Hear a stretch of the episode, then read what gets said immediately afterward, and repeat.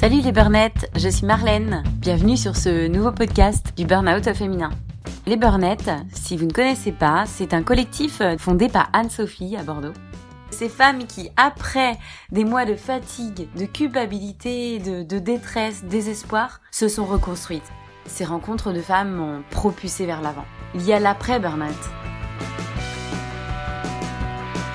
Dans cet épisode 15, partie 1, Magali nous raconte son burn-out et son retour au travail qu'elle occupait précédemment. Son parcours euh, est synonyme de sagesse et de force. Ça donne beaucoup d'espoir.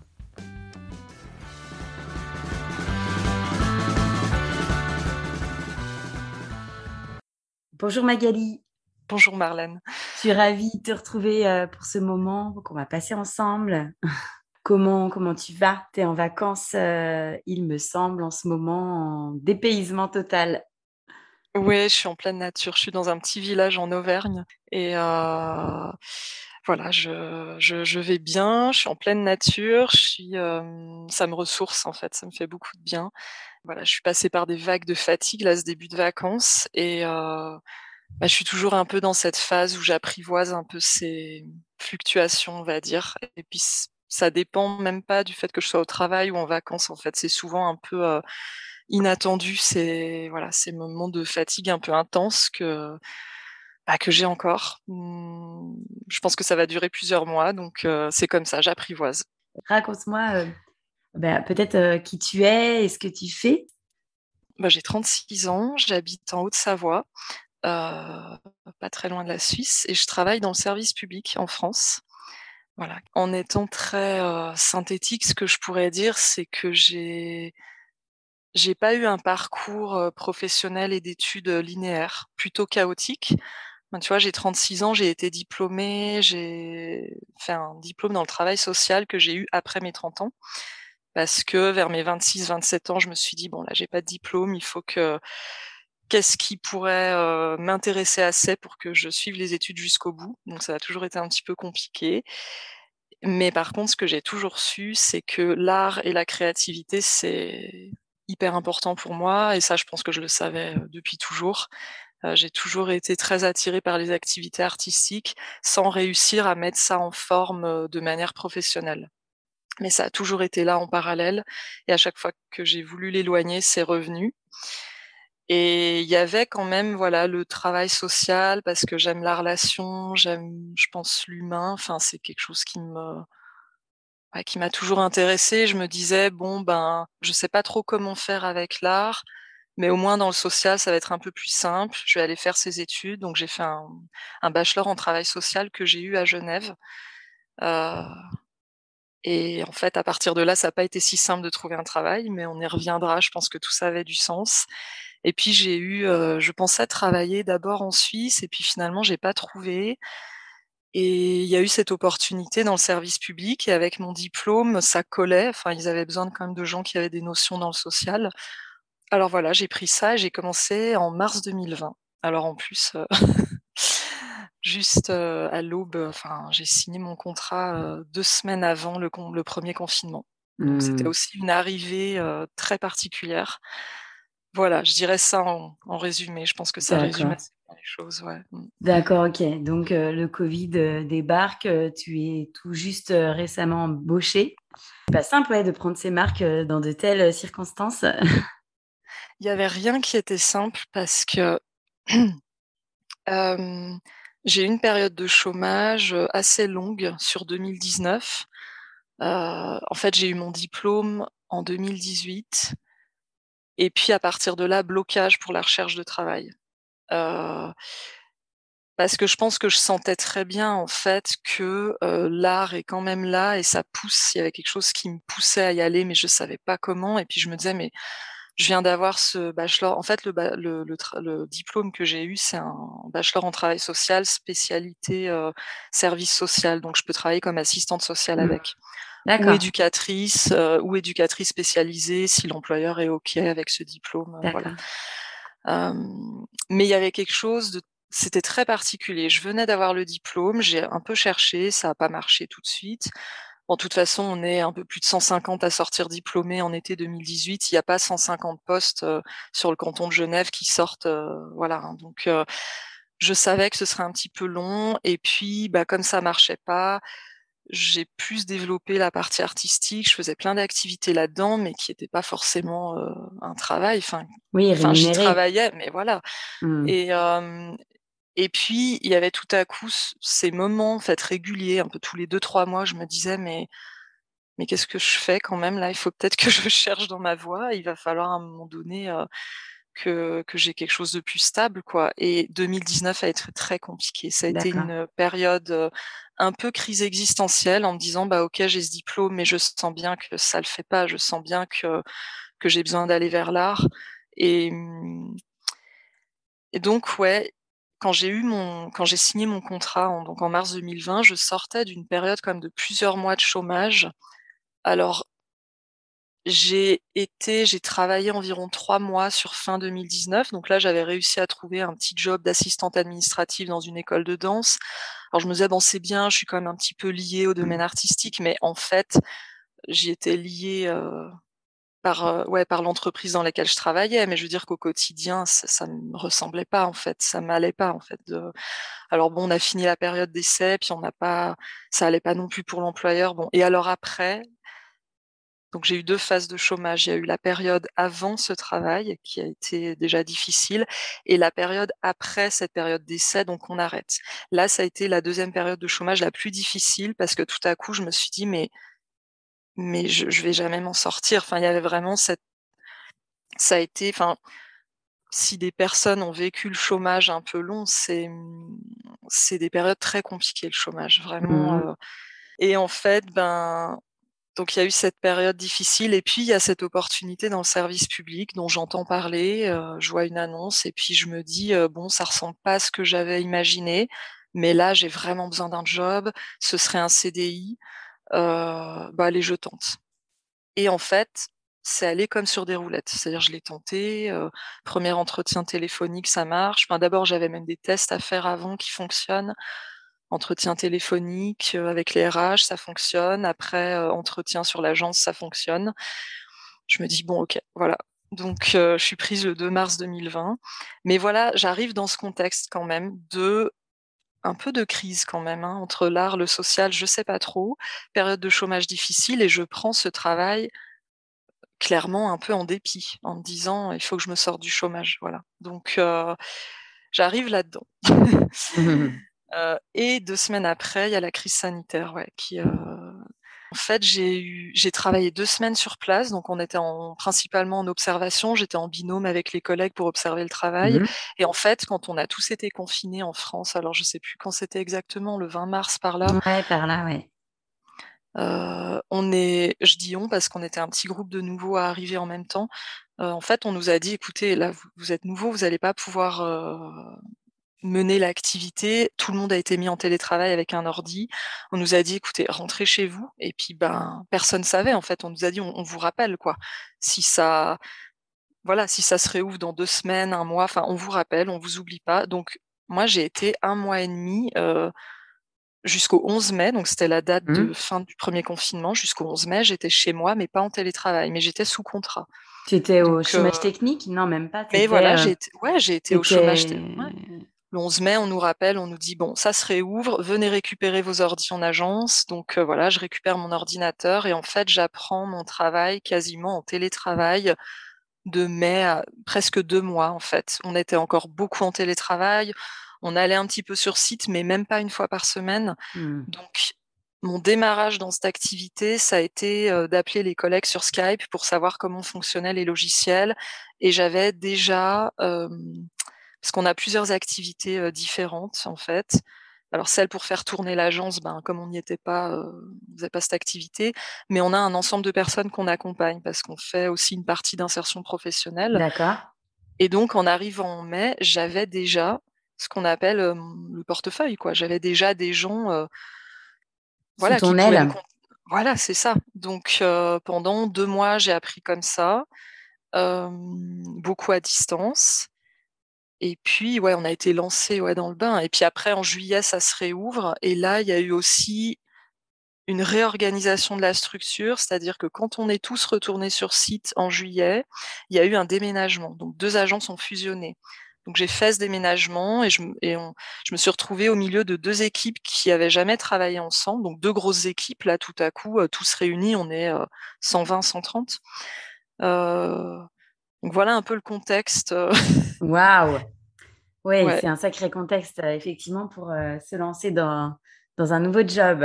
Et moi, je pense tout de suite aux relations humaines, en fait, par, par, rapport à ben, l'intégration au sein des équipes, faire cohésion c'est pas simple du coup parce que c'est vrai qu'il y a ben, se former à ces missions, ces nouvelles missions, mais c'est aussi la rencontre avec les managers, les collègues, etc., qui sont assez primordiales aussi dans, une prise de poste. Ouais, complètement. Après, je me suis souvent dit que comme le contexte était, alors c'était dur, mais comme c'était très spécial pour tout le monde, mmh au final, Parfois, je me demande si mon arrivée dans ce travail aurait été, plus difficile ou pas ou plus facile, sans ce contexte de crise sanitaire? Parce que je sais aussi par les collègues qui sont là depuis plusieurs années que l'arrivée dans, là où je travaille, elle est pas simple. On est souvent ouais, on est souvent jeté dans le bain, euh, par exemple, on travaille à l'accueil de l'agence, euh, bah, on met les nouveaux à l'accueil, quoi. Donc, euh, ouais, on est pas mal jeté dans le bain et donc voilà, je me suis souvent dit, au final, c'était très particulier pour tout le monde et y compris pour les collègues qui étaient là depuis plusieurs années. Mmh. Bah, il y en a beaucoup qui avaient jamais fait de télétravail, qui se sont tous retrouvés là, voilà, à devoir s'adapter avec des conditions tellement particulières. Donc ouais, au final, je ne sais pas si le contexte du Covid a, enfin, a rendu les choses plus difficiles ou pas. Je pense que l'arrivée dans ce travail, elle est de toute façon pas simple. D'accord. Par rapport dans, à l'organisation. Mais en tout cas, ce que j'entends, c'est que tu t'es super bien adapté. Qu'est-ce qui ensuite ben, t'a fait basculer vers le burn-out? Comment ça s'est passé pour toi les mois suivants mmh. Ouais, il y a eu plusieurs étapes. alors mon burn-out, il date de l'automne 2021. OK. ça a été de novembre à mars. J'ai eu un arrêt de travail de novembre 2021 à mars 2022. Mais il y a mmh. eu plusieurs étapes parce qu'en fait, en en automne 2020 déjà, j'avais eu deux semaines d'arrêt de travail. donc si on reprend la chronologie, donc déménagement, fusion des agences, on arrive sur site en juillet 2020. Là, il y a eu tout l'été. J'ai eu l'impression de me prendre un raz-de-marée euh, d'informations dans la tête. Et j'ai, en plus, j'avais moins de vacances parce qu'il y a eu une histoire avec le, avec les statuts des personnes, avec et sans enfants. Il y a eu tout un truc à ce niveau. On m'a enlevé en fait euh, des RTT. Euh, mais c'était au niveau national, hein, les personnes sans enfants, enfin, il y a eu tout un truc. Donc j'avais moins de vacances, donc je m'étais dit, ben je vais pas en poser tout l'été. Et puis je me sentais pas légitime non plus d'en poser parce que j'avais vraiment repris mon travail qu'en mai. Alors ça, c'est aussi une problématique hein, que j'ai traîné un moment, hein, de pas me sentir légitime de poser mes jours de congé. Bon, voilà, qui mmh m'a aussi, je pense, précipité dans le burn-out. Mais en tout cas, je me suis dit, bon, je pose rien sur juillet-août 2020. Euh, je vais poser, je sais plus quand j'avais posé mes congés, mais en fait, je me suis retrouvée euh, trois mois après avoir repris le travail, mais très fatiguée. Et puis, j'en ai parlé à une collègue qui, elle, avait vécu un burn-out, et je l'ai appris plus tard. Elle me l'a jamais dit clairement, mais je l'ai su plus tard. Et elle me disait, écoute, il y a une ligne téléphonique euh, de psychologue euh, au niveau national, il y a une ligne euh, du travail qui est gratuite, mais appelle-les en fait. Et, et je me disais, non, mais enfin, c'est pas à ce point. C'est vrai que je suis très fatiguée, mais ça doit être normal. On a plein d'infos à ingurgiter. Mais vraiment, quand je dis une masse d'infos, c'est une sacrée masse d'infos. Hein. C'est tous les jours des mails on a aussi des plateformes à l'interne, on a un intranet, on a mmh. certaines plateformes à aller voir. Ça n'arrête pas en fait. Mmh. C'est un flux continu d'infos tous les jours. Euh, et mmh, donc tu dois ingurgiter et, apprendre en même temps que tu renseignes les gens. Enfin c'est. Et bon voilà, je me sens fatiguée. J'appelle cette ligne téléphonique et puis la psychologue au téléphone me dit ce que vous me décrivez ressemble à un bon surmenage. Euh, je vous conseille d'aller voir votre médecin généraliste. Et puis je me disais encore en moi-même. Euh, mais non, enfin, oui, c'est vrai que je suis très fatiguée, mais c'est peut-être moi qui qui gère pas bien. Non, mais il faut peut-être plus que je me repose un peu plus les week-ends. Enfin, voilà. Donc j'ai encore mis quelques jours avant d'aller voir le médecin. Et puis euh, il m'a mis deux semaines, mais j'ai pas eu tout à fait, j'ai même pas eu deux semaines complètes, mais ouais, presque deux semaines d'arrêt. Et ça, c'était euh, ouais en automne 2020, septembre-octobre. Et puis quand je suis revenue, euh, je me sentais très fébrile et j'ai une collègue qui m'a dit t'as peut-être pas été arrêtée assez longtemps. Ouais. Et puis je me dis bah, quand même j'ai déjà eu deux semaines quoi. Et mais je me sentais pas bien effectivement. Et en fait ce qui a donné le change, c'est que on m'a proposé un poste. Euh, donc là j'étais dans cette grosse agence à plus d'une centaine. On m'a proposé de travailler sur un petit site qu'il y a dans ma ville. On m'a dit écoute euh, voilà. Euh, Enfin, une place, c'est. Enfin, je crois qu'on je crois même qu'on me l'avait proposé avant mon arrêt. Mais mon retour d'arrêt, on me dit écoute, tu as ta place au 1er novembre. Donc je me dis bon ben ça va aller mieux. Et effectivement, j'arrive en novembre. Euh, c'est plus du tout une grosse agence, on est c'est une toute petite équipe d'une dizaine de personnes et je me retrouve à 5-10 minutes à pied de chez moi. Donc je me dis voilà au niveau fatigue, j'aurais même plus de trajet, ça va aller beaucoup mieux. Et ça a donné le change et je pense que ça m'a permis de ouais, ça m'a permis d'aller mieux de nouveau pendant plusieurs mois. Mais en réalité, il y avait quand même quelque chose qui était là. Et puis en arrivant sur ce nouveau site, j'ai aussi eu des nouvelles choses à apprendre. D'accord. Euh, de nouveau, une nouvelle. Ouais. En fait, 2020 a été très dense au niveau mmh. adaptation. Quoi. Là, c'était novembre 2020. C'est vrai qu'en voilà, en six mois, il y a eu énormément de, de, de mouvements. Et ouais, voilà tout le contexte. Et en fait, il y avait cette, ce truc un peu qui traînait, je pense, depuis déjà 2020 puis bon, bah 2021 passe et, et en fait, euh, euh, ça on, on sait pas. Ouais, il y a mmh. ça craque. On sait pas trop à quel moment il y a eu. Je dirais la goutte d'eau. Il y a eu un plan d'action sur la fin d'année 2021 qui a été sans doute la goutte d'eau. Euh, un plan d'action que, que je trouvais un peu aberrant dans il y a eu voilà un peu des, des, des demandes contradictoires des Ouais, donc ça, il y, a eu un an, ouais, il y avait déjà tout ça, et puis euh, c'est vrai que septembre 2021, là, je sentais que je fatiguais sérieusement. Il y a les vacances de l'été, tu reviens, t'es pas reposé. Euh, mmh je me dis c'est très bizarre quand même. J'ai eu deux semaines et je reviens, je me sens pas bien. Euh, ouais, je reviens des congés de moins. Enfin, je sens que de plus en plus j'ai du mal à me reposer sur les jours de congé. Je reviens de mes week-ends le lundi matin, je me sens pas bien, toujours tendu comme. Euh, je pense que je tenais sur les nerfs. Et puis vraiment de plus en plus de signes en fait. J'avais déjà des signes physiques déjà depuis une bonne année, je pense, auxquels j'avais pas trop prêté attention, un mal de dos par-ci par-là, et puis des maux de tête de plus en plus récurrents, et puis et puis novembre a été terrible, mais terrible, c'est-à-dire des migraines, alors que j'en ai jamais en temps normal quand je vais mmh, bien. T'en avais jamais eu, ouais. Jamais. Et des, des migraines, euh, même à, à, me lever le matin en ayant déjà très très mal à la tête, mmh. avec un étau au niveau des tempes où tu te dis mais il y a quelque chose qui va pas quoi. Mmh. Et je continuais de me dire c'est de ma faute, j'arrive pas à me reposer, euh, je sais pas me reposer. Euh, ouais ouais ouais. Et en fait novembre a été ouais les deux trois semaines que j'ai travaillé là encore en novembre 2021 ont été terribles quoi. Jusqu'à avoir un blackout en entretien ou ne plus trop rien comprendre à ce qu'on te raconte ou, ou tu vois ce que tu as fait. Euh, tu sais, tu rouvres un tableau Excel et puis je me dis, mais c'est moi qui ai écrit ça là, qu'est-ce que j'ai fait? Enfin, Voilà, des, choses, tu, te rends même plus compte que tu te trompes. Et, et là, donc, euh, je retourne voir le médecin. Enfin, je retourne bon, un an après, mais voilà, je vais voir le médecin. Le même médecin le même médecin qui me pose deux semaines et en fait, euh, je sens qu'il n'a pas pris la mesure du truc et j'étais ah. en train de comprendre moi en fait ce qui se passait. Ouais, il n'a pas pris la mesure, donc j'ai changé de généraliste. Par chance, j'ai pu euh, avoir une place auprès d'une autre généraliste euh, parce qu'en fait, j'ai eu les deux semaines de ce médecin je suis retournée travailler euh, deux jours et ça a été presque pire qu'avant. C'est-à-dire comme mmh. si tout le corps s'affolait en disant mais là t'as pas compris, il faut vraiment dur. Ouais. ouais. ouais Et donc je change de médecin, je vais voir donc cet autre généraliste qui maintenant me suit et qui a pris pleinement la mesure de ce qui m'arrivait. Mais euh, en fait j'ai compris assez vite. J'ai regardé euh, j'ai regardé pas mal de choses, notamment des, des conférences de Marie Pesé que je mmh. recommanderais pas mal si on se pose des questions sur la souffrance au travail. Euh, elle m'a éclairé. Enfin, voilà, en regardant des choses d'elle, je me suis dit oui, ok, je crois que c'est ça qui m'arrive. on dirait bien que ça ressemble à un épuisement professionnel. Toutes les cases, enfin, je cochais toutes les cases. Donc j'arrive chez cette nouvelle généraliste en lui disant voilà, je crois que je comprends ce que j'ai. Et là, elle m'a dit bon, vous n'y retournez pas, je vous mets un mois minimum. Donc c'était posé.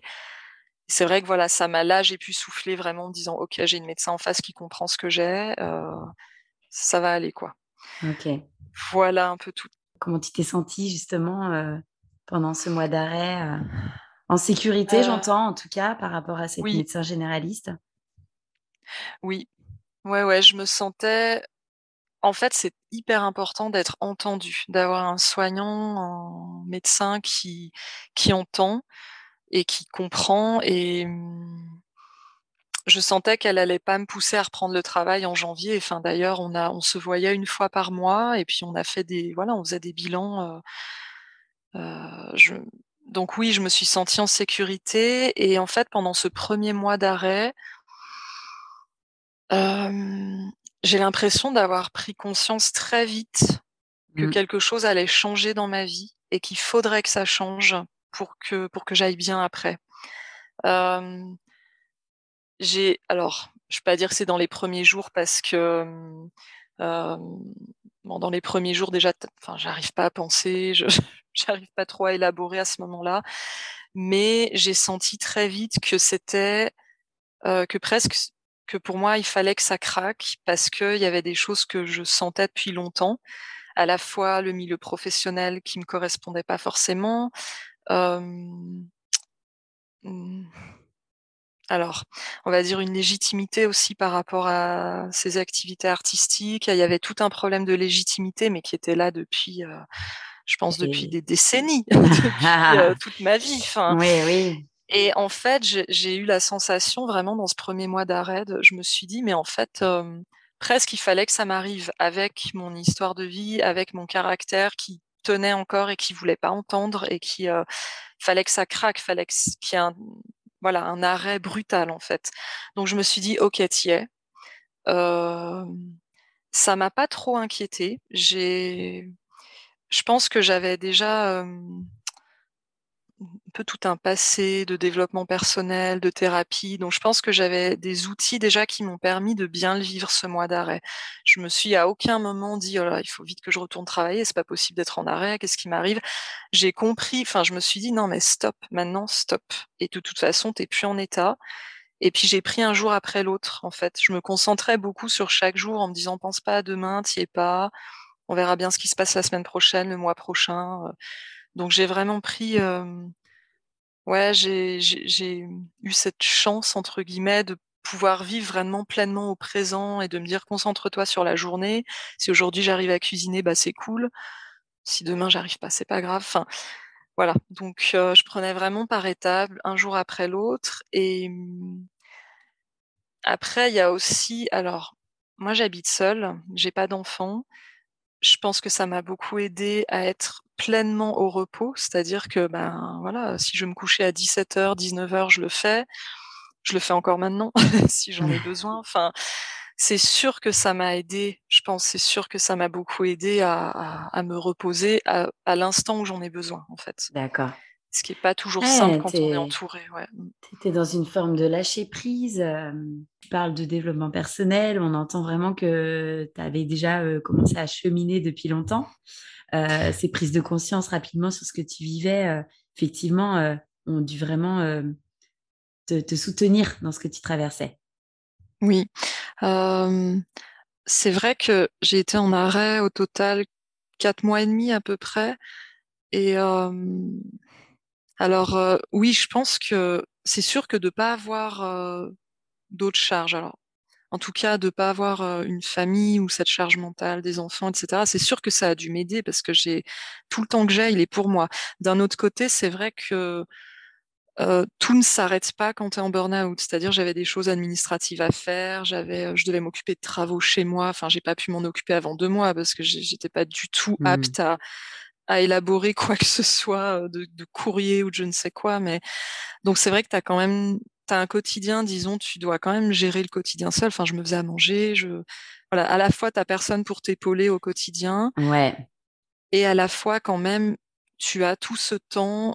Moi, ce qui m'a fait du bien aussi, c'est le silence, euh, parce qu'on est, on sait comme on est sensible au bruit, au, au, bavardage, etc. Et d'avoir tout ce temps de silence, au calme chez moi, je pense que ça m'a, ça m'a beaucoup aidé. Peut-être aussi que j'étais pas tombée trop au fond du trou, parce qu'on sait que euh, il y a des personnes qui vont euh, je sais pas, tenir euh, des années et des années à ce mmh. rythme. Et, euh, et, et c'est la chute est d'autant plus brutale et violente, quoi. voilà, il y a, y a, un ensemble de facteurs qui ont fait que, euh, pour moi, ça a duré quatre mois et demi. Il y a cette ambivalence, en fait, euh, à la fois de bah, d'avoir toute la liberté de pouvoir se reposer euh, à sa guise chez soi, et puis d'un autre côté, on est seul à traverser ça et on n'a pas de soutien finalement euh, au quotidien. Et euh, du coup, ça demande une force intérieure encore plus grande. Oui, c'est vrai que... Euh, ça demande à aller vers les autres. il y a cet isolement au départ, mais comment tu as passé ce cap de... bah là, là c'est bon, je me sens le goût de ressortir, mmh. de rencontrer des amis, de d'aller faire mes courses. comment tu as repris goût as repris goût à quoi en fait en premier? Alors, je pense que d'avoir justement euh, cette ouverture sur le. Quand je dis le développement personnel, c'est au sens large. C'est le fait d'être ouverte sur les sur différentes formes de thérapie, sur d'avoir déjà développé ça avant. Euh, disons, je l'ai pas appris grâce à mon burn-out. Comme c'était là avant, je me suis très vite tournée vers des outils. Euh, ça faisait quoi une semaine que j'étais en arrêt, j'ai pris rendez-vous avec une réflexologue, par exemple, mmh. en me disant, je sais que c'est un outil qui m'aide. Euh, je suis très réceptive à ça, c'est mon truc, j'y vais, ça va m'aider. Donc en fait, il y avait déjà ce truc, voilà, d'aller me faire aider, d'aller utiliser des outils. Je voyais déjà, je vois une, euh, psychologue euh, déjà depuis quelques temps. Donc au moment où je suis en arrêt, bah là, on a mis une petite pause parce que j'étais plus trop capable d'élaborer, mmh. de réfléchir aux choses. Donc, on a mis une pause de quelques semaines. Mais j'avais déjà une psychothérapie, en fait, que je continue maintenant, toujours avec la même personne. Et je pense que ces outils et de me connaître un peu, de savoir quels outils me font du bien, ça m'a beaucoup aidé, en fait. À, mmh, ça m'a aidé à cheminer, ça m'a, ça m'a aidé à me rétablir, en fait. Hein. Et du moment que tu te rétablis un peu physiquement, ben voilà, tu, bah, tu, ressors, tu, euh, mais mmh, j'ai pas eu l'impression de devoir passer un cap. les choses se sont faites un peu naturellement, en fait. Tu vois, il n'y a pas eu de déclic particulier, comme ça peut être le cas parfois dans les histoires de burn-out qu'on entend. Ça mmh. s'est fait progressivement à ton rythme. C'est ça. Après, il y a eu des déclics. Alors, du moment que je suis retournée, que je, voilà, que je suis retournée voir ma psychologue, que j'étais en capacité de réfléchir euh, un peu à mon histoire, etc. Alors, il y a eu des déclics importants, euh, euh, je dirais, ouais, fin d'hiver, printemps, des déclics super importants sur ben, sur ce que représente l'art pour moi, sur mon parcours de vie, sur et alors là, c'est venu remuer beaucoup d'autres choses. C'est-à-dire que quand on remue son histoire de vie, on remue son histoire familiale, l'éducation. Euh, donc, je suis passée par des phases émotionnelles euh, euh, pas toujours simples hein, au niveau de. J'ai vu mon éducation sous un autre angle. C'est des choses que je savais déjà, mais mais euh, d'un coup, je me suis dit, mais oui, en fait, si je suis partie dans ces études à 20 ans et si j'ai fait ça là, mais c'est parce qu'on m'a inculqué ça. Donc j'ai eu des phases presque où j'en voulais, tu sais, à mon mmh. éducation de manière générale un peu. Puis après, tu t'en veux aussi à toi parce que tu dis, ouais, mais bon, c'est quand même moi qui ai fait ces choix. Donc ça a énormément remué, quoi. Il y a eu des, ça, ça a été, ouais, il y a eu un moment de déclic comme ça. Euh, où tout à coup, je me suis dit, en fait, euh, l'art, la créativité, c'est super important pour moi. Et maintenant, il va falloir que je le, que je remette ça un peu au centre de ma vie. C'est pas mon travail, le centre de ma vie. Il va vraiment falloir que, que je donne du temps à ces activités-là. Mmh. Ouais, que je, et, et, en fait, les choses se sont faites assez naturellement, c'est-à-dire qu'assez naturellement, j'ai trouvé des, des, ateliers que je pouvais suivre en ligne, parce que j'aime bien faire des choses en ligne, enfin, des, des, ateliers artistiques qui correspondaient à ma pratique, parce que quand je parle de l'art, bon, j'en parle d'une manière générale. Moi, je peins pas, je dessine pas, mais j'aime bien faire, j'aime bien tester des choses. après, c'est plus l'écriture. En fait, j'écris beaucoup. Et puis, voilà, donc quand je parle de l'art, en fait, c'est un, lien à l'art. Après, je pratique pas tout dans les, dans les arts. Hein, mais... C'est large. L'art, c'est très large. oui, c'est très. la culture. Enfin, c'est vraiment. Complètement, ouais. En fait, je pense que je, j'ai toujours, j'ai toujours donné une petite place à ça, mais il y avait une retenue en fait que j'avais pas, c'était pas conscient. Et je crois que ça a été peut-être ça le déclic, c'est que euh, en fait j'ai, j'ai eu tout à coup j'ai pris conscience que j'avais une retenue par rapport à ça. Euh, que mais c'est, fou hein, maintenant quand j'y pense, mais pendant très longtemps je me disais non mais je vais pas trop dépenser d'argent euh, euh, pour faire un atelier de ci ou de ça ou est-ce que est-ce que vraiment j'en ai besoin? Est-ce que vraiment ça va m'apporter un truc? C'est incroyable. Maintenant, ça me paraît fou. Ça date de juste. Y a, enfin, il y a encore cinq mois, je pensais comme ça. Mmh. Mais mais il y a eu il y a eu ce gros déclic d'un coup de me dire non mais en fait. T'en as besoin. J'en ai besoin. Et puis il y a une. Je crois que c'est ça, c'est la connaissance de soi. C'est que tout à coup tu te dis mais ça n'a pas à être légitime ou pas. C'est pas la question que ça me coûte de l'argent ou pas. C'est la question, c'est qui je suis et de quoi j'ai besoin. Ouais, j'ai besoin de ça pour aller bien, en fait. ouais, ouais, Bravo. Quand ben oui, oui, oui, quand même. tu dis qu'il n'y a pas eu de déclic, mais là, j'en entends un gros quoi quand même. Et quelque chose, en fait, c'est dingue parce que c'est des choses qui sont enfouies en soi, qui ont toujours été là, mais enfouies, profond et pourtant très mmh. présents. Enfin, la valeur travail, c'est aussi un truc. j'ai aussi pris conscience de beaucoup de choses par rapport à ça. Moi, ce qu'on m'a inculqué, c'est on travaille même si on est un peu malade, si on a le rhume, si, enfin, à part si tu as 42 fièvres et que tu es cloué au lit, tu vas travailler, quoi. Enfin, c'est et il y a une, il y a une valeur, oui, qui, ouais, clairement, ouais, qui vient de mon éducation, un rapport au travail, mais avec une exigence folle mais vraiment, qui est, euh, en tout cas que moi je trouve folle et puis qui me convient pas, mmh. mais qu'on m'a inculqué en fait. Et Donc, tu ne sais faire que de cette façon-là. Mmh. C'est ça. Ah oui, oui. Mmh. Oui, bah, ça me parle aussi. Je me sens aussi, euh, ça résonne. Et donc, du coup, tu installes un peu plus fortement l'art dans ta vie, dans ton quotidien. Comment tu, tu reviens tu avances vers le retour à l'emploi en fait? Là encore, ça s'est fait naturellement. Il y a eu des moments pendant mon arrêt, je me disais, mais euh, si ça se trouve, euh, moi aussi, je vais être comme ces personnes qui arrivent plus à y remettre un pied. Et je me disais, mais comment je vais faire quoi? En plus, je crois que dans mon travail, j'avais entendu dire qu'ils acceptent très peu les ruptures conventionnelles, donc je me disais mais je peux pas démissionner, j'ai pas de ressources, comment je vais faire euh? Mais honnêtement, j'y ai pas trop pensé. En fait, je pense que ça m'a vraiment aidé de, de, de, de savoir m'ancrer dans le présent, mmh. mais à nouveau avec grâce aux outils que j'avais depuis longtemps, comme bon, ça paraît très cliché de dire ça, hein, mais la méditation, le yoga, enfin, je pense que c'est des choses qui m'ont aidé en fait, que j'ai pas forcément beaucoup faites pendant mon arrêt, mais disons que j'ai une pratique de ça depuis des années je pense que ça m'a aidé à, à, pas trop me projeter parce que c'est vrai que c'est angoissant hein, de se dire si je dois démissionner, comment je fais?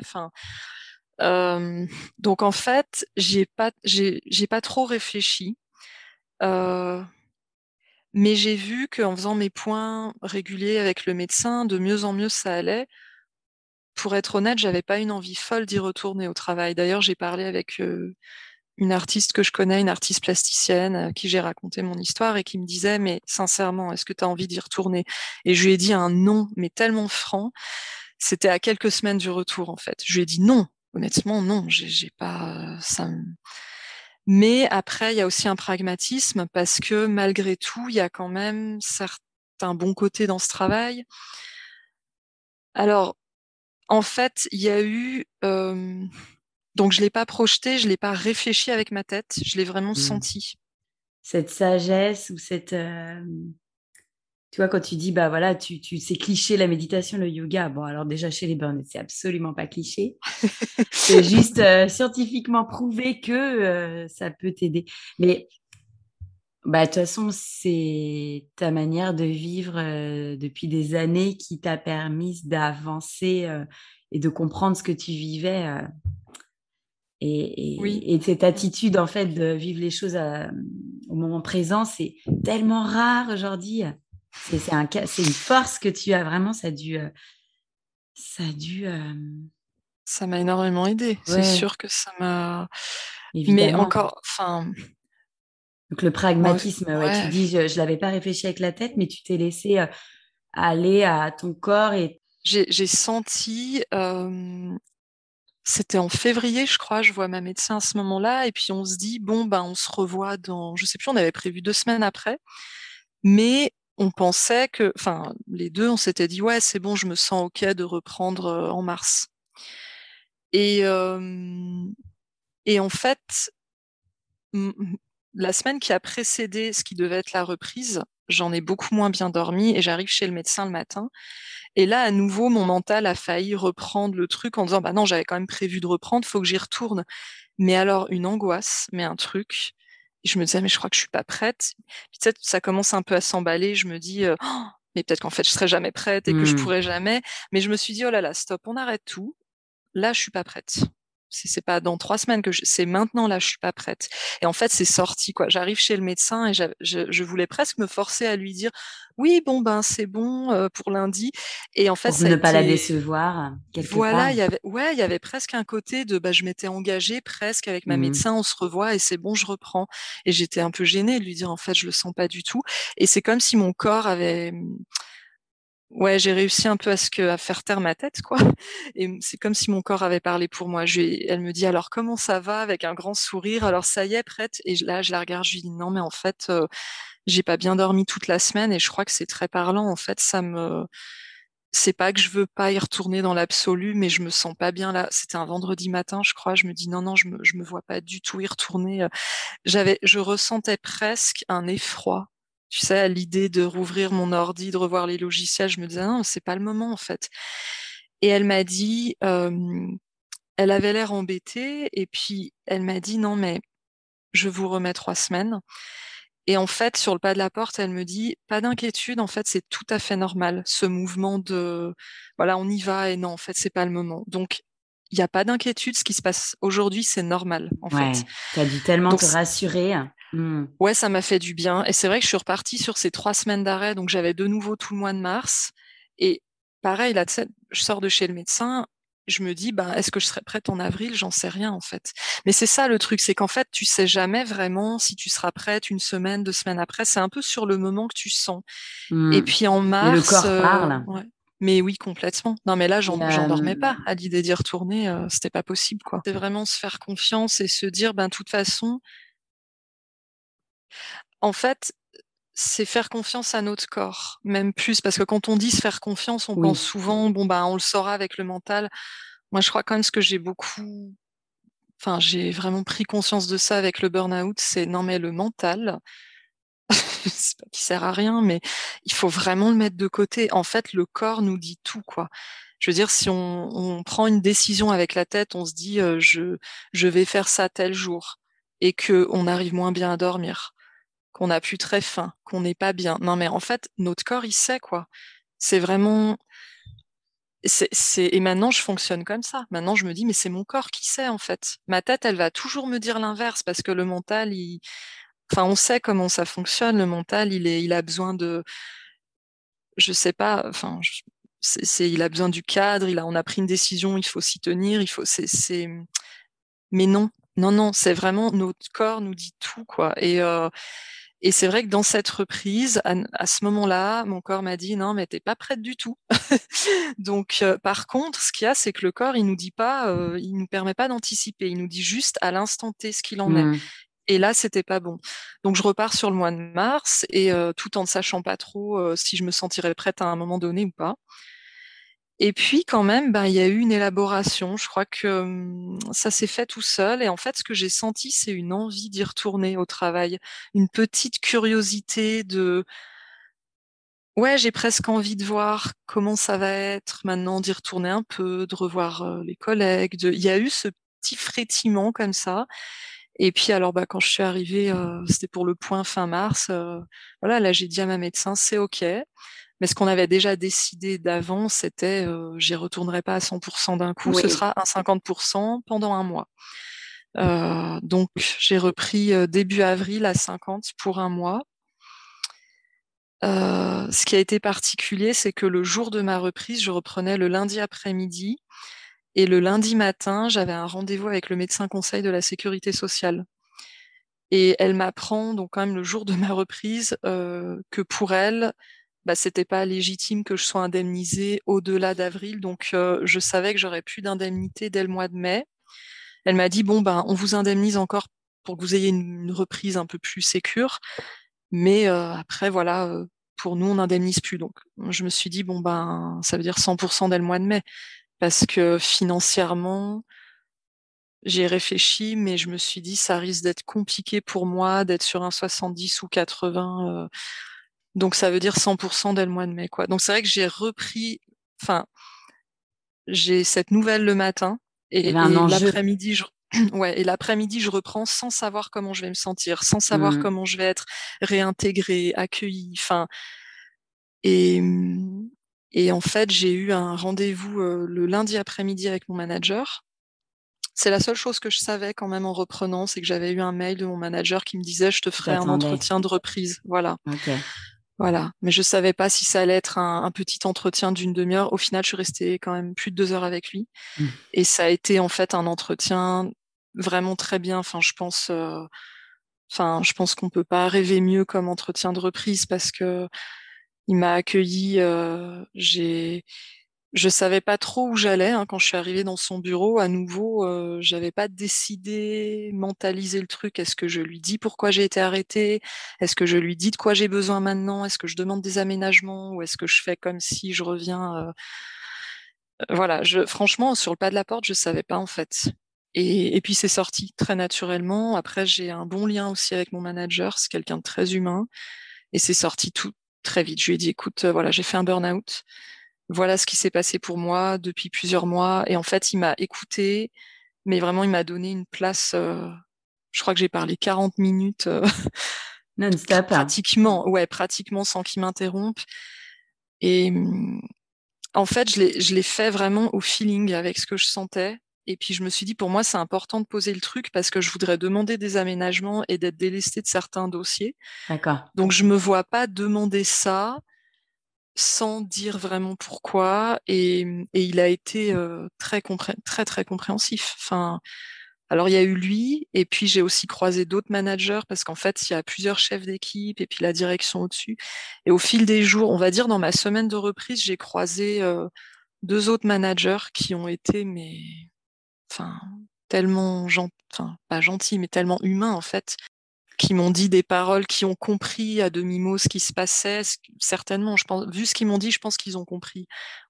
Et mmh, un manager d'une autre équipe que je connais pas très bien, en fait, euh, m'a dit euh, comment tu vas? Et puis je voyais qu'il avait envie de me dire un, peu plus. Et il me dit, écoute, c'est pas le manager qui te parle. Euh, là, Enfin voilà, en gros, je voyais qu'il voulait me dire un truc en enlevant sa casquette de manager et il me dit, tu sais, quand c'est trop, quand on t'en donne trop, il faut dire non en fait. Euh, tu as le droit de dire non ou plus tard ou euh, et, voilà, c'est un chef d'équipe que je croise à peine. Euh, et enfin, j'ai trouvé ça, franchement, pour une reprise après un burn-out, c'est tellement essentiel d'être, mmh. d'avoir cette compréhension là en fait. Ouais on entend que c'est des personnes qui semblent plutôt sensibilisées au sujet, en fait. Je ne sais pas si c'est possible de revenir. En tout cas, c'est peut-être possible de revenir, mais je suis pas sûre que ce soit possible de rester si on n'a pas cette compréhension-là des managers. Ça doit être très difficile parce qu'en fait, euh, ce mois d'avril, donc j'étais à 50, alors je travaillais soit le matin, soit l'après-midi. L'autre demi-journée, je me reposais. Enfin, je travaillais le matin, je rentrais l'après-midi, j'étais mes, mes HS. Euh, donc il y avait une fatigue physique qui était encore très présente. Et puis, euh, ben il y a eu plein de plein d'étapes en fait. Euh, à chaque fois que je refaisais une activité, parce qu'on a plusieurs types d'activités, alors on a des entretiens avec les personnes pour la réinsertion, on travaille à l'accueil de l'agence, on peut être aussi au téléphone. En fait, à chaque fois que je faisais de la, la pour la première pas à m'exprimer. Eh ben, j'avais toujours un petit moment où je me sentais fébrile, où je me mmh. sentais, je le sentais physiquement, c'est-à-dire il y avait un petit stress qui était là. Puis à chaque fois, je me disais bon, mais c'est normal, ok, ouais, je le sens, c'est normal en fait. Mais quand même, ça, ça peut durer quelques heures. ou quelques jours selon l'activité que tu reprends. Enfin, donc c'est c'est hyper délicat. Le retour, il est. Euh, enfin, je me dis, voilà, j'avais mes outils pour m'aider, comme je t'en ai parlé au début. J'avais, j'ai eu cette bienveillance des managers. À l'arrivée. Voilà, des collègues aussi parce que j'ai croisé. Alors c'est pas tout le monde hein, qui te prend dans les bras, mais j'ai des collègues, euh, voilà, une avec qui je m'entends très bien, qui m'a prise dans les bras sans que je lui dise rien, qui me dit je te comprends, moi aussi j'ai fait un burn-out. Je ne l'ai jamais dit. Avant de retourner sur les lieux, j'en ai jamais parlé par message ou quoi que ce soit. Quand on, m'a demandé parfois comment j'allais, je suis restée hyper. Euh, écoute, ouais, j'ai des soucis de santé, ça prend du temps voilà, je, je, reviendrai à un moment donné, mais mais j'ai jamais lâché le mot burn-out en fait euh, à des gens de mon travail quand j'étais en arrêt. Je voulais pas. Mmh. Euh, ouais, je voulais pas. Je voilà, je me suis dit vaut mieux que ça reste euh, que j'en parle d'abord au manager en mmh. revenant quoi. Donc les gens, il y a quand même des gens qui ont compris, voilà. Donc cette collègue qui est hyper euh, chaleureuse à mon retour, et puis et puis d'autres aussi avec qui euh, on a on n'a pas les mêmes liens, mais je voyais qu'ils avaient un petit mot gentil. Comment tu vas, Magali? Enfin, donc euh, j'en étais Je voulais dire oui, malgré les outils que j'avais, la bienveillance de l'équipe, des managers, de, eh ben ça a été hyper délicat le retour. Et vraiment, je prenais un jour après l'autre, et puis je, je je chargeais pas du tout le planning, je mettais très peu d'entretien. Je veux dire, il y a des demi-journées, euh, je faisais deux ou trois téléphones et c'est tout. Et, euh, et c'est pas des téléphones qui durent deux heures, quoi. C'est juste, je pouvais pas plus, en fait. Oui, tu retestais, tu te retestais. Il y a, cette notion de test, en fait, quand on revient à l'emploi, quel qu'il soit, si c'est dans la même boîte ou pas la même boîte, mais c'est comme si on réapprenait les choses, en fait. Euh, on reteste, on, expérimente. Et hop, c'est ça, observe, et hop, ça passe, je continue. Enfin, c'est les toutes petites, petites, petites marches à, franchir les unes après les autres.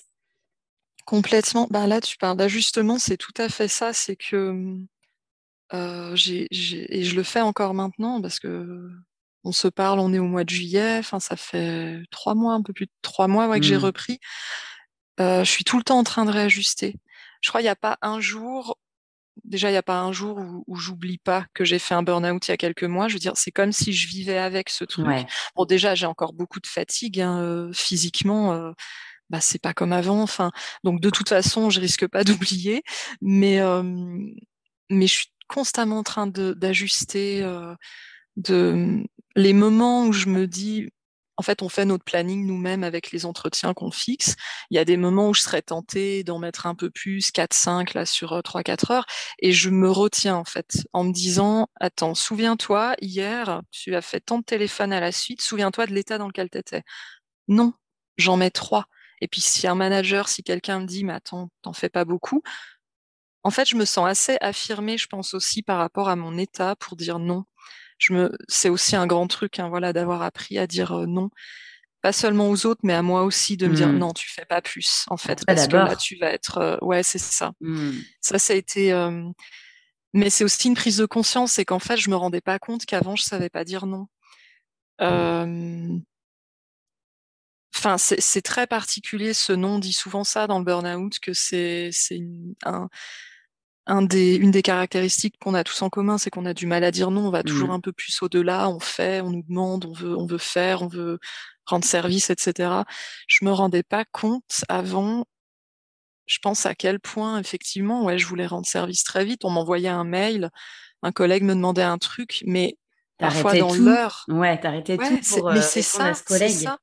Exactement. J'arrêtais même des trucs parfois qui me, enfin, qu'il fallait vraiment que je fasse en me disant non mais je réponds vite, comme ça je, je sais pas, je, rends service le plus vite possible. mais ça me paraît fou maintenant. Je me dis mais est-ce que, est-ce qu'on pourrait dire aujourd'hui Magali que c'est toi la priorité? Ah mais complètement. Ah ouais ouais complètement. C'est en fait c'est ma santé. C'est ouais c'est complètement ça. Et c'est vrai que ça paraît c'est difficile à expliquer en fait aux personnes qui l'auraient pas vécu parce que quand on dit c'est moi la priorité, ça peut paraître très égoïste et très, mais ça veut dire quoi? Que tu vas plus. Euh, c'est vrai quand on dit la priorité, oui, il y a ce truc qui sonne très égoïste, mais en fait c'est c'est pas qu'en fait on s'arrête de penser à l'autre, c'est que on pense autrement à l'autre. En Mmh. fait, on remet les priorités autrement. Et euh, ma priorité aujourd'hui, c'est de faire les choses en étant bien. Euh, je veux dire, si par exemple, dans mon travail, on a des demandes, voilà, des personnes qui nous demandent un entretien pour leur projet professionnel, si je veux répondre très vite à ça, mais en fait, euh, si je me dis euh, oui, allez, je vais vite lui donner son rendez-vous, allez, là j'ai 20 minutes, je le cale là entre deux trucs, comme ça la personne sera satisfaite. Voilà. Mais en fait, si moi je suis complètement HS et puis parce que j'ai encore ces moments de, de bah oui, j'ai encore des moments vraiment de fatigue hein, où euh, si j'enchaîne trop de, de choses à la suite, euh, je capte plus rien de ce qu'on me dit. Mmh. Je me je me dis mais quel intérêt pour la personne que je fasse vite un truc ou que je la reçoive vite si je suis même pas bien présente pour elle, ça n'a aucun intérêt en fait. Ouais. Donc tant pis si elle est insatisfaite sur le moment et que je lui dis bah ce sera pas avant deux trois semaines parce que je peux pas avant, mais au moins je serai bien à ce moment-là. Et ça évidemment l'autre il s'en rend pas forcément compte euh, que c'est pour être vraiment bien avec lui que je vais repousser. Mais ouais c'est vraiment un ordre de priorité en fait. Euh, qui se rétablit quoi dans, dans Mmh. le burn-out. Ouais. Mmh. D'accord. Quel chemin, quel chemin? Cet été, donc, tu as quand même une pause estivale aussi pour euh, recharger les batteries. Avant, c'était un peu la problématique de pas trop poser mes jours de Mmh. congé ou de ou d'attendre d'être bien bien fatigué. Mmh. Maintenant, c'est l'inverse. Maintenant, je me dis ben non, en fait, on a on a un quota de congés sur l'année. On a des RTT qu'on a le droit de poser, ben je les pose et puis c'est tout. Puis j'ai pas à attendre d'être fatiguée pour les poser. Avant, je faisais ça. Ouais. Avant, je, non je me en sens pouvoir. Mmh. Ouais, c'est ça. Et maintenant, euh, non, ouais, j'ai posé voilà en juillet, j'ai posé quelques jours en août, encore en septembre. Il n'y a pas de, c'est, j'ai l'impression d'être, de fonctionner à l'inverse de ce que je faisais Mmh, mmh, d'avant. mmh. C'est très très Mais tant bizarre. mieux, et je tant mieux. Oui, ah oui, oui. ouais, tant mieux. C'est, mais c'est vrai que c'est de particulier. se de- redécouvrir aussi parce que oui, on change en fait euh, profondément. Donc, il faut se, se réhabituer, se redompter. Complètement, ouais, c'est d'apprivoiser euh, notre nouvel état et de faire avec. Et la- l'impression que j'ai avec le burn-out, c'est que ça fait un gros clash et que ce qu'on, ce que j'arrivais pas à mettre en place avant, et ben maintenant ça se fait comme par instinct de survie. Par exemple, cette histoire de congé, avant, si j'avais essayé de me, de me forcer à, ah non, mais pose-les, t'en as, allez, mais je l'aurais mal vécu, en fait, je me serais sentie un peu, je sais pas, je, euh, ouais, je me serais sentie peut-être un peu coupable de poser des congés à un moment donné, ou peut-être ça arrange pas. Enfin, maintenant, en fait, il y, a- plus ça, il y a plus cette culpabilité ou ces scrupules ou ces trucs-là qui parasitaient avant. Maintenant, c'est beaucoup plus net. C'est, j'ai des congés, j'ai le droit de les poser, je vais les poser là. Mes collègues, ils s'en font pas autant. hein. Enfin, Mmh. j'ai- et il y a, et y a aucun souci. Et quand je suis là, le travail, je le fais et je le fais du mieux que je peux. Et, euh, et je, je gère ma charge autrement. Et, et ce que je fais, je sais que je le fais bien. Et je suis plus dans la quantité, je vais être plus dans la qualité, je ferai un peu Mmh. moins, mais je le fais bien.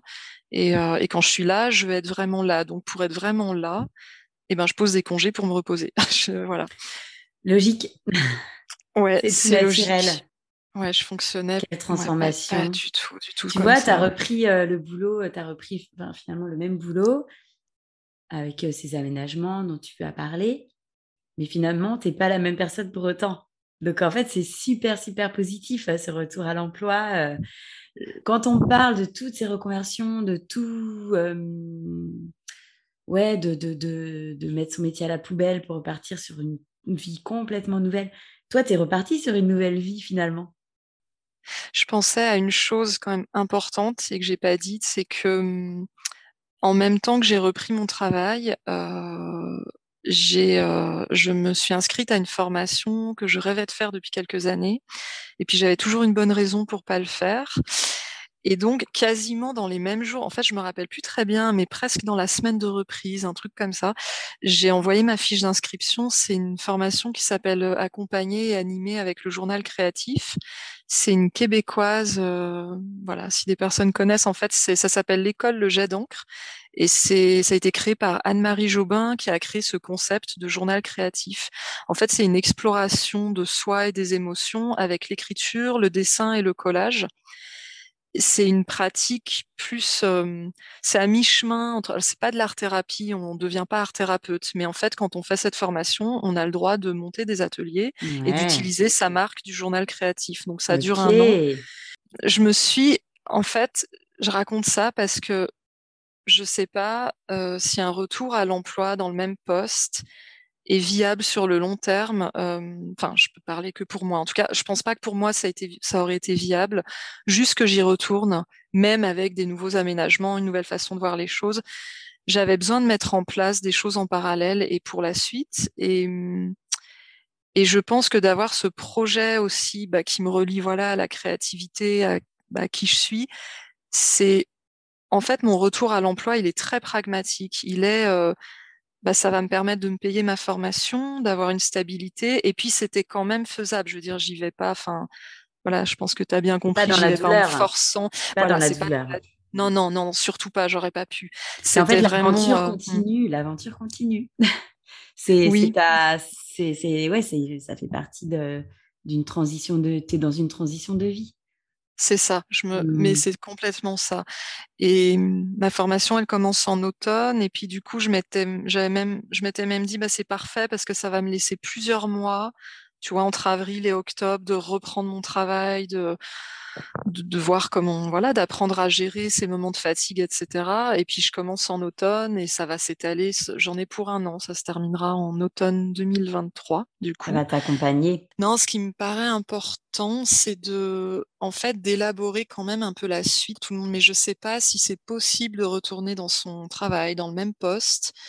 Euh, après un burn-out et de de ne pas élaborer autre chose au niveau professionnel ou au niveau des activités ou ouais, mmh. je je sais pas si c'est vraiment possible en fait. J'ai l'impression que le retour à l'emploi, il peut se faire.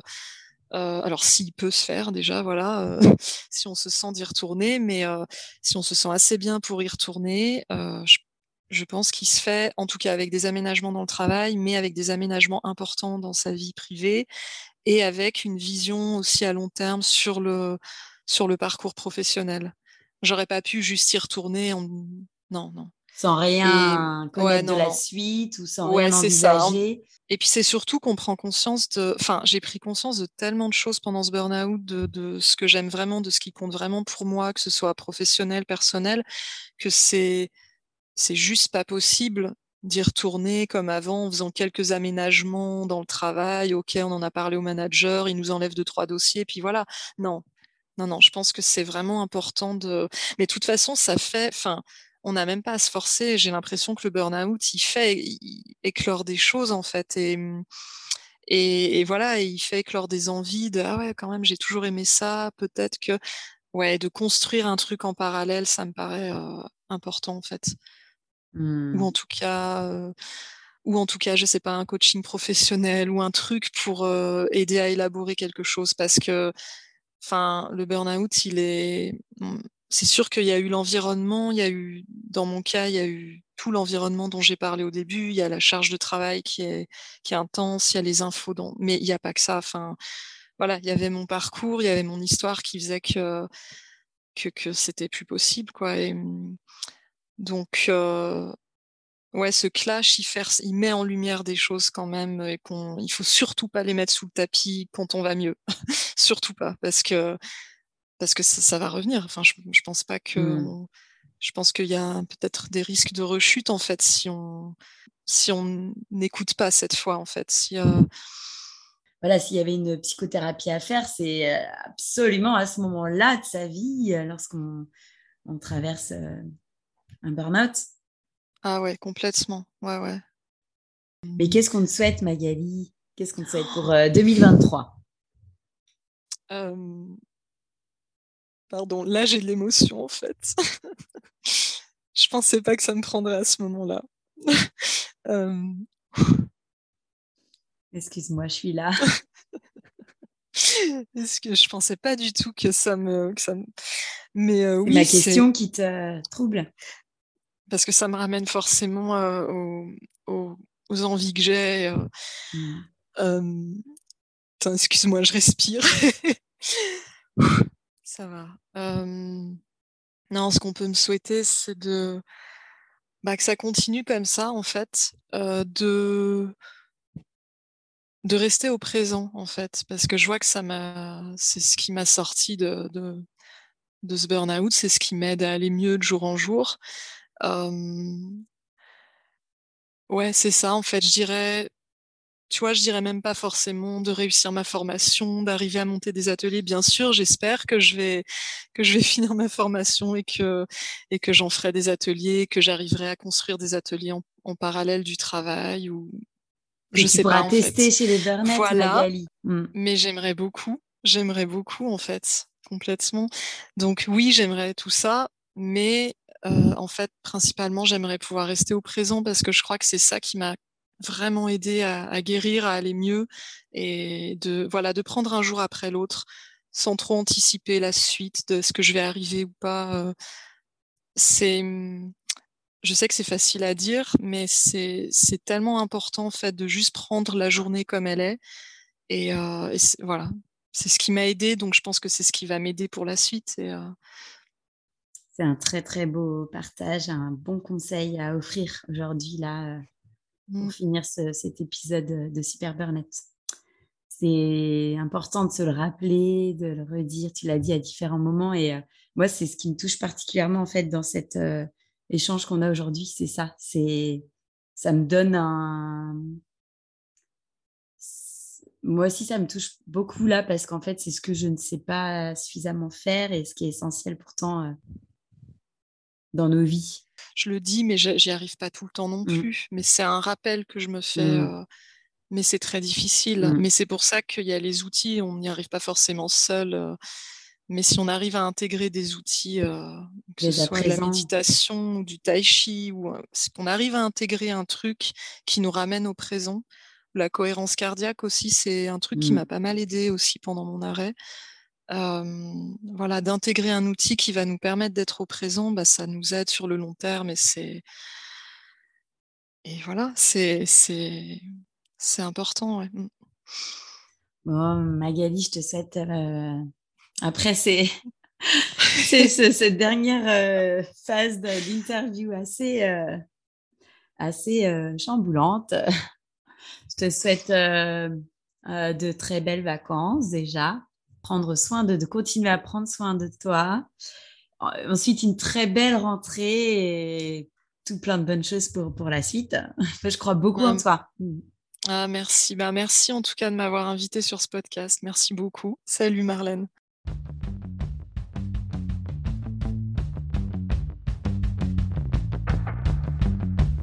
Je vous propose, si vous avez aimé, de nous laisser votre avis, à partager ce podcast tout autour de vous pour nous aider, nous les Burnettes, à lever le tabou sur la question du burn-out. C'est de cette manière-là que nous ferons changer les choses. Pour en savoir davantage sur l'action et les événements de l'association Burn, connaître la communauté des Burnettes, rendez-vous sur les réseaux. À bientôt!